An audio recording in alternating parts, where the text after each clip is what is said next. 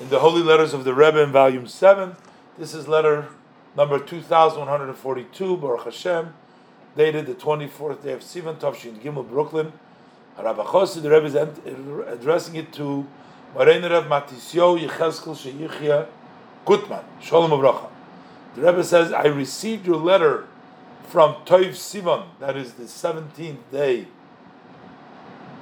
of Sivan, and a couple of days before that, I have received 2 copies of your Sefer, and I enjoyed seeing that you added the sources to the what I was writing there, but that adds more yearning to one who looks into the book. If you make a reference, then they'll look into the Sefer of the reference.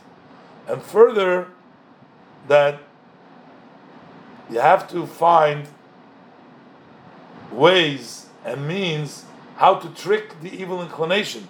You shouldn't feel that you're trying, that a certain individual or a woman should learn Torah or add in the more perfection of the mitzvah. So you got to trick him in by putting the source in there, and when you look at the source, they'll be studying Torah.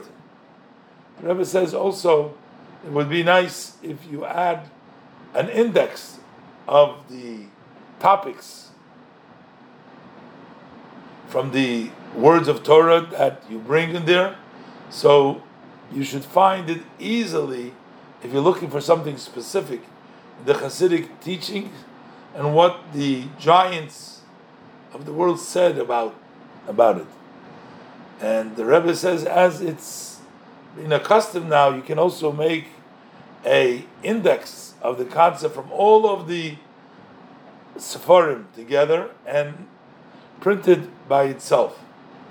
And in addition, Rebbe said for sure in the parenthesis, this will be sort of an advertisement, because that way you're going to find some people that are going to want to buy some of your books that have appeared till now. And that way, this will widen the possibility for everybody who wants to know about a certain topic. It'll have an index for it, especially as far as the conduct of many of the leaders of the Chassidus, about whom you write in your Sefarim, with honor and blessing for success. So the Rebbe is thanking him for sending him the copies. And the Rebbe says, if you write sources, so I guess himself he was just writing, probably, from what I understand, he's writing about some of the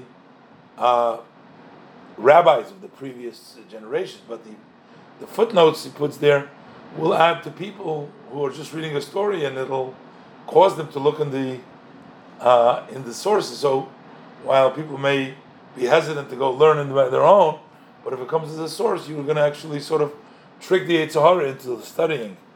And Rebbe also encourages him to make an index. And Rebbe says you can make an index of all your books together. And that will sort of maybe help people wanted to even purchase some of the others for him.